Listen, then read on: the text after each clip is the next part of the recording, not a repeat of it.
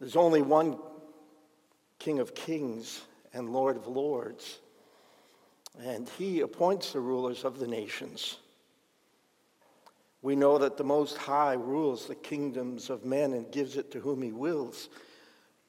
And so our queen has died, the only monarch that most of us have ever known. Queen Elizabeth was, according to many, a devout Christian. I was listening to some of her speeches where she brought up Jesus Christ in her speeches to the nation very boldly. So we thank God for that. And I think her pastor for a long time was John Stott, who was a great commentator of the Bible. And it was said that she drew her strength from the gospel of Jesus Christ.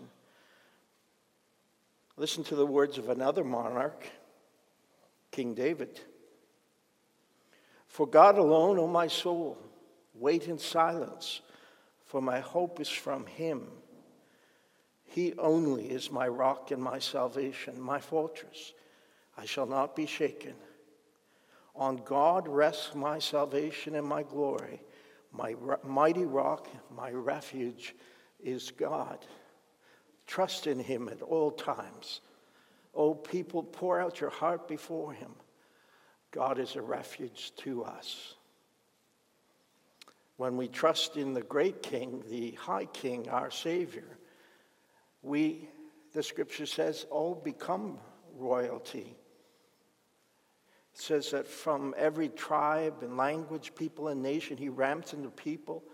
He made us a kingdom and priests to our God, and they shall reign on the earth. So you yourselves are royal because you know the King of Kings. So if you would turn to Luke chapter 19. Luke chapter 19.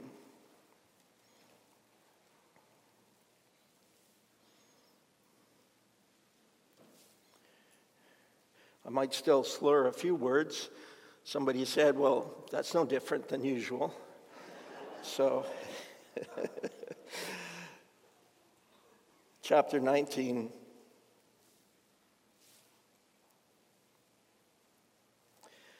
He, that is Christ, entered Jericho and was passing through. And behold, there was a man named Zacchaeus.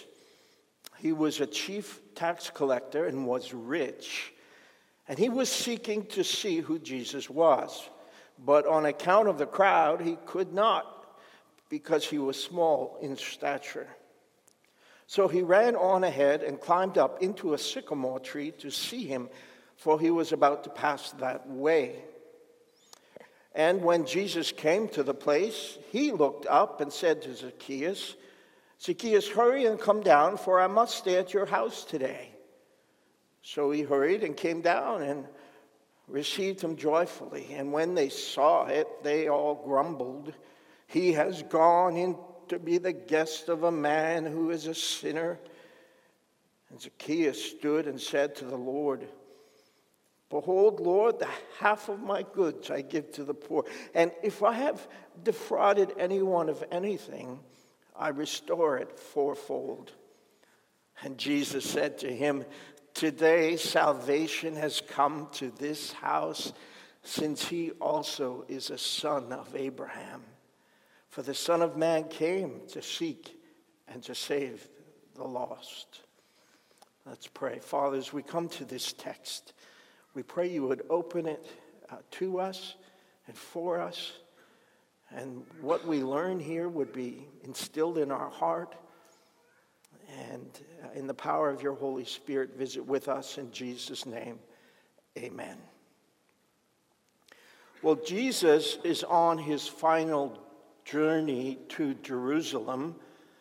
Chapter 9 in the book of Luke begins his journey all the way through here to chapter 19.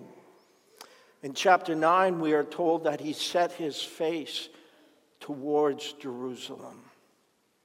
And along the way of his trip, his journey, we find different events, different miracles. And now, in chapter 19, his long journey is almost over because, as you know, Jericho is just outside of Jerusalem. It's close now.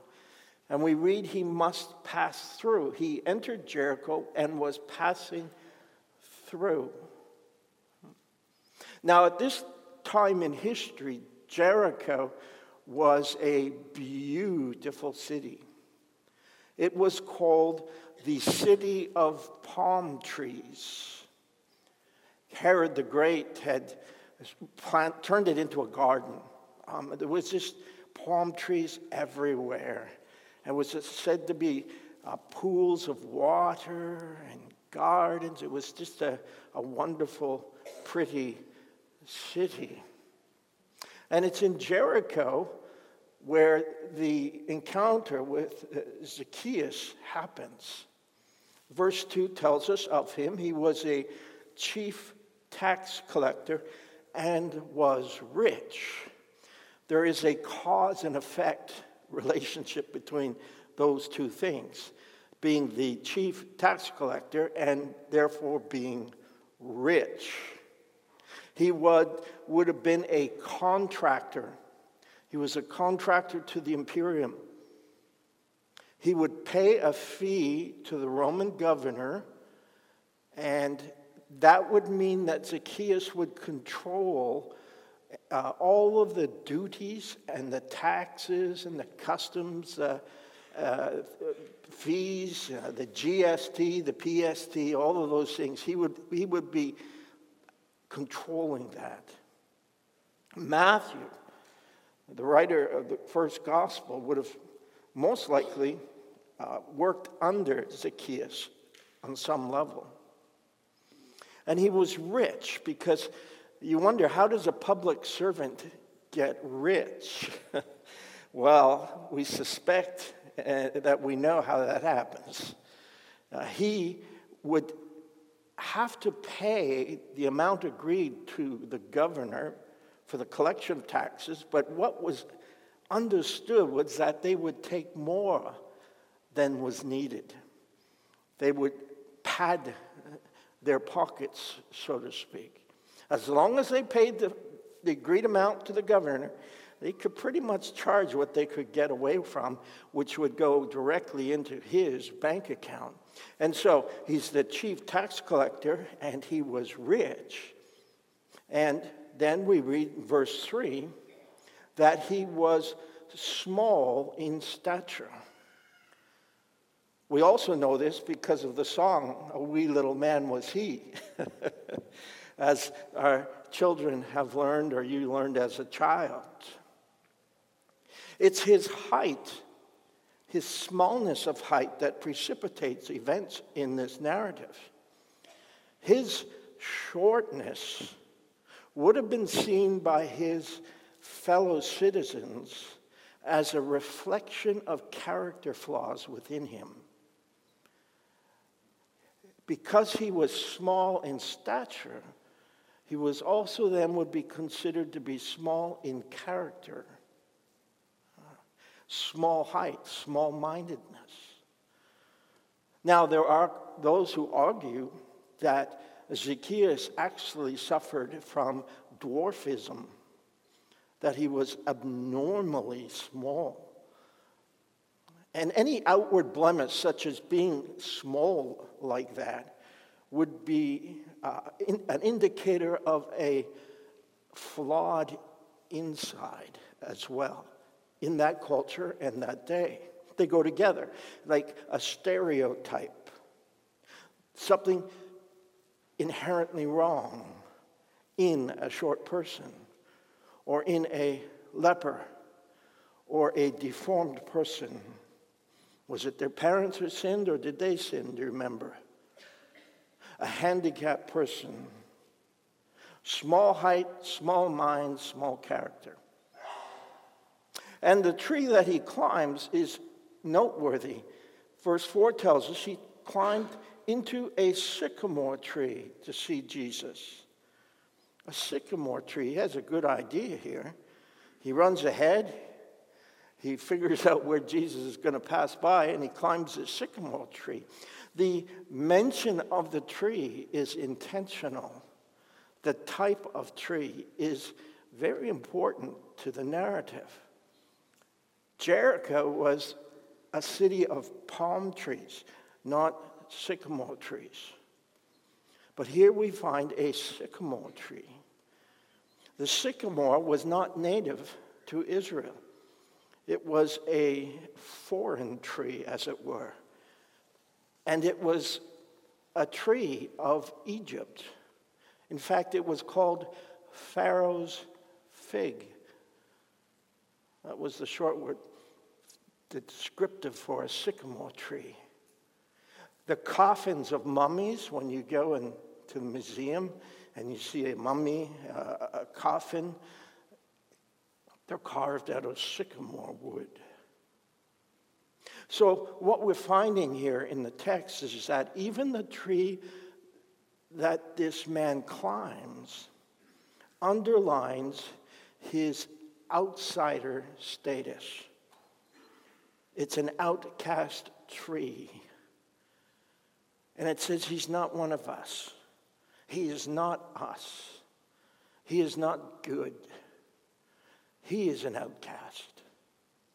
He's an outsider, an outcast by virtue of his position as a tax collector, deplored and reviled. He's an outcast by virtue of his size, which the people would see as suspect, unclean, reflecting his heart. And he climbs into a tree which was planted there, a non-native species. He's the outsider in an outsider tree. Jesus speaks to him in verse 5. And when Jesus came to the place, he looked up and said to him, Zacchaeus, hurry and come down, for I must stay at your house today. My translation says, hurry, but be careful not to fall and come down.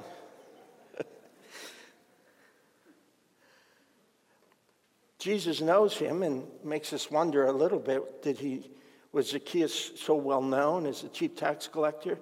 His behavior, his position, because of his smallness, maybe he was a common butt of jokes. We don't know. Is it an example of spirit-filled knowledge of Christ? We don't know. But there certainly is intent and purpose here, because the divine day is used, the I must. Notice that in verse 5. For I must stay. That's called the divine day. That there is a God-ordained moment here taking place. God has a purpose here. God is doing something here. There is a necessity of the accomplishment of the Father's will and the Father's plans here. I must stay at your house today. And of course, we know the reception is a joyful one. Jesus comes for dinner, verse 6. He hurried, came down, received him joyfully. And verse 8. Zacchaeus stood and said to the Lord, behold, Lord, half my goods I give to the poor. Jesus comes to his house for dinner, and it's interesting, in the Gospels, this was a common event, and Jesus recommended this for preachers, missionaries. Whatever house you enter first, say, peace be to this house, and if a son of peace is there, someone of like faith, like mind, your peace will rest there and remain in that house, he says, eating and drinking what they provide, because a laborer is worth his wages. So he's doing what he himself recommended to his followers here. Don't go from house to house. Go to the house. Now, we know Zacchaeus was seeking Jesus. We read that in verse 3. He was seeking to see who Jesus was. It wasn't that he was looking for some sign, not some miracle. There's something going on in this man's life. God is working because of the divine day. God is doing something here. And he lets nothing, Zacchaeus lets nothing stand in his way. Not the hatred of the crowd, not the physical limitations that he had, not even his sins. And we suspect they were many sins. And it would seem that Jesus was seeking Zacchaeus. Verse 10, for the Son of Man came to seek and to save the lost. I must stay in your house today. And so his repentance is portrayed as this joy-filled restitution to make things right. He stands and says in verse 8, behold, Lord, half of my goods I give to the poor, and if I have defrauded anyone of anything, I restore it fourfold. So he says, I'm giving half of everything away. I mean, that's a substantial amount for someone who is wealthy. And then if I have defrauded, if I have taken what I shouldn't have, I'm going to give them 4 times what I took. That's an Old Testament practice, by the way.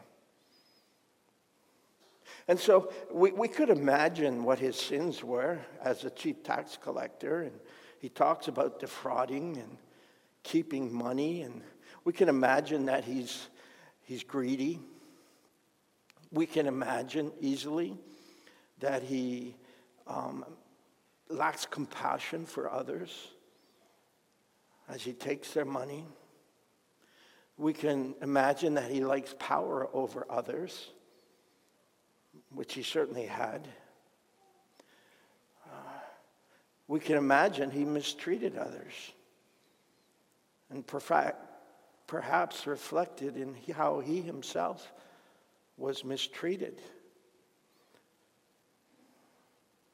But all of that is in the past now. And his repentance seems encompassing and joyous and delightful and wonderful. It's not difficult to imagine when Jesus says, today salvation has come to this house, that he is saying it with great delight and joy and even laughter. Jesus uses the word today. He often uses that word. And what it means is to immediate effect. Right now, salvation has come to Zacchaeus, forgiveness and a future. And he belongs to God now, Zacchaeus. And Jesus does this wonderful thing by declaring that Zacchaeus is actually no longer an outcast. He's no longer on the margins of society.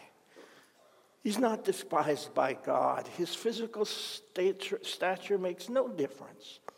Look what Jesus says. Since he also is a son of Abraham. He belongs, he's saying, by lineage and by faith. He belongs. Well, the public wasn't happy, as you know. They had a lot of grumbling, verse 7 tells us. They didn't like what they saw as outsiders being included. They didn't like the despised of society. They thought they deserved it. The marginalized and the sinners being recognized. Jesus goes in as a gift, and that makes Jesus suspect. He goes in as a guest. It makes him suspect in their eyes. Why? Because they are the chosen ones. They are the right sort of people from the right side of the tracks. They go to the right church. They have the right color. They have the right nation. They have the right politics. But actually, they lack compassion. They are cruel.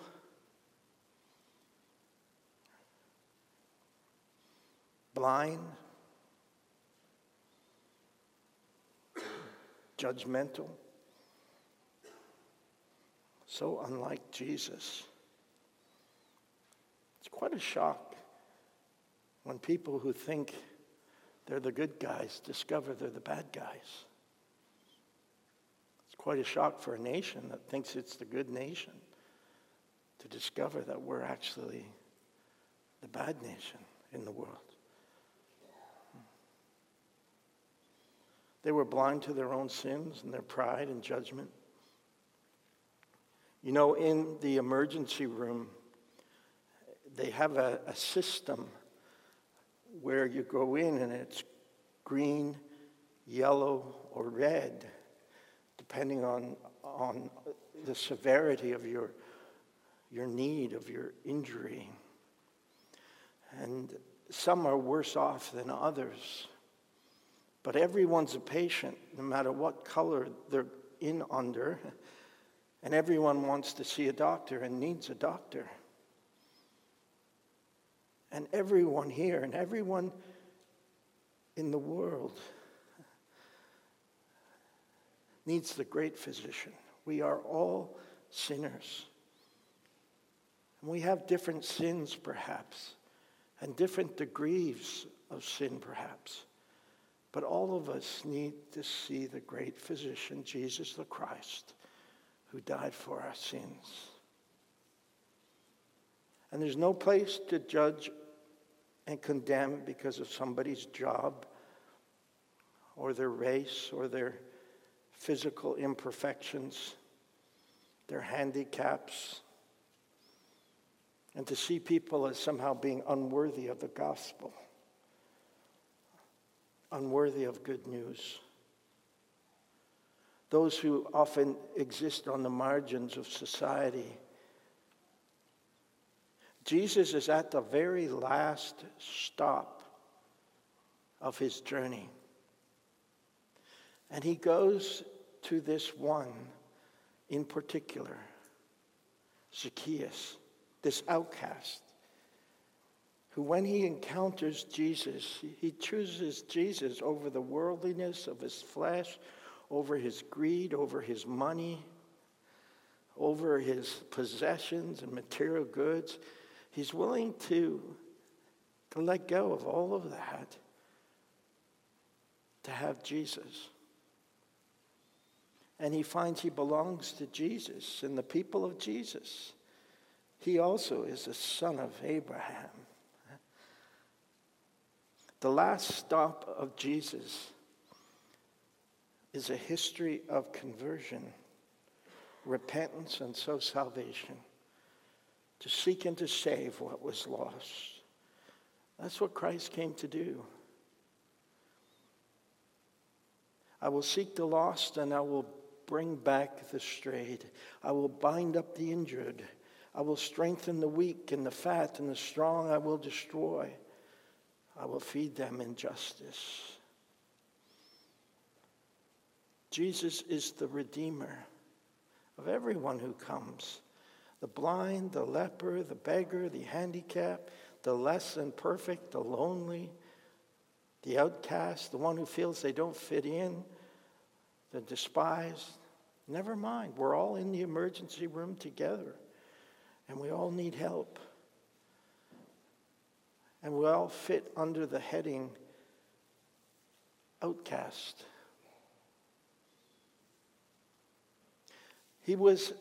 Zacchaeus was seeking to see. Jesus was seeking to find. And we live in a world now that is so broken, that is so evil. And the teachings of demons abound. And our culture and nation has cast off Christian influence and revels in wickedness. We are a sick and dying culture where the degenerate are celebrated and anger festers and distractions and wealth and blasphemies abound. And so many people are unable to rise above their passions and emotions, are ruled by them and captured by things that are rotting and vile and arrogant and unholy. And there is a general sense of hopelessness in our culture that A sense that something good has passed us by and that something else is coming. That something else is coming. It may well be that this is the last stop Jesus will make for you this morning. The last time that you will hear his call to repent of your sins and to be saved. It may well be that this morning is the last visit that you will receive from his Holy Spirit and his word telling you to seek first the kingdom of God. Don't let today pass you by. Today is the day. You see, the wee little man is me. Maybe you can say that in your own mind and heart. The wee little man is me.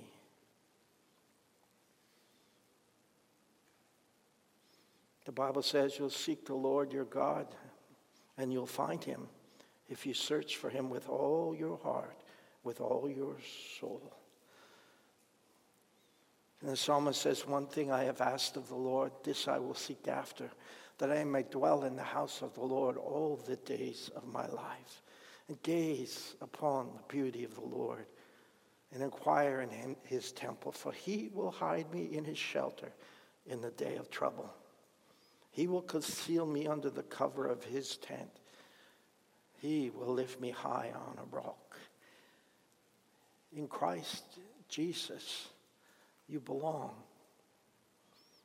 His people, his kingdom, the resurrection before us, the rapture, his coming and eternity. You belong. Don't let anything get in the way of going to Jesus. The scripture says, Jesus' words, behold, I stand at the door and knock. He's coming to your house, coming to your heart. If anyone hears my voice and opens the door, I will come into him and eat with him and he with me. Let's pray together.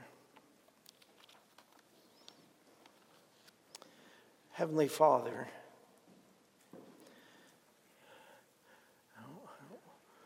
we're all up in that sycamore tree at some point, outcast, wanting to belong, but often joining that which is unholy and unrighteous, wicked. And there's Jesus.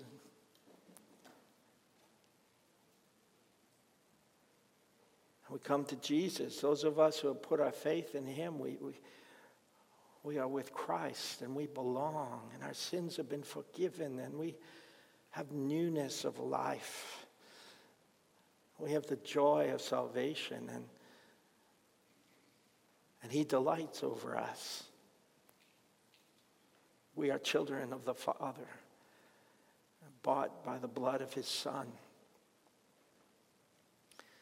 And there are some here, Father, come every Sunday perhaps, and yet they're blind, they do not hear, they do not see, perhaps judgmental of others, perhaps thinking they're okay. And it's everyone else who has the problem, and they don't see that they themselves are up in that sycamore tree and needing Jesus, that they are in that emergency ward, needing the great physician to heal them and make them whole. Oh, Father, if this is the last stop of your Son and your Spirit in lives here this morning, oh, may they hear and repent and believe in the Lord Jesus Christ and be saved. We pray that they would come down and join with Jesus and belong. Father, move amongst us in the power of your Holy Spirit as we sing these closing hymns. In Jesus' name, amen.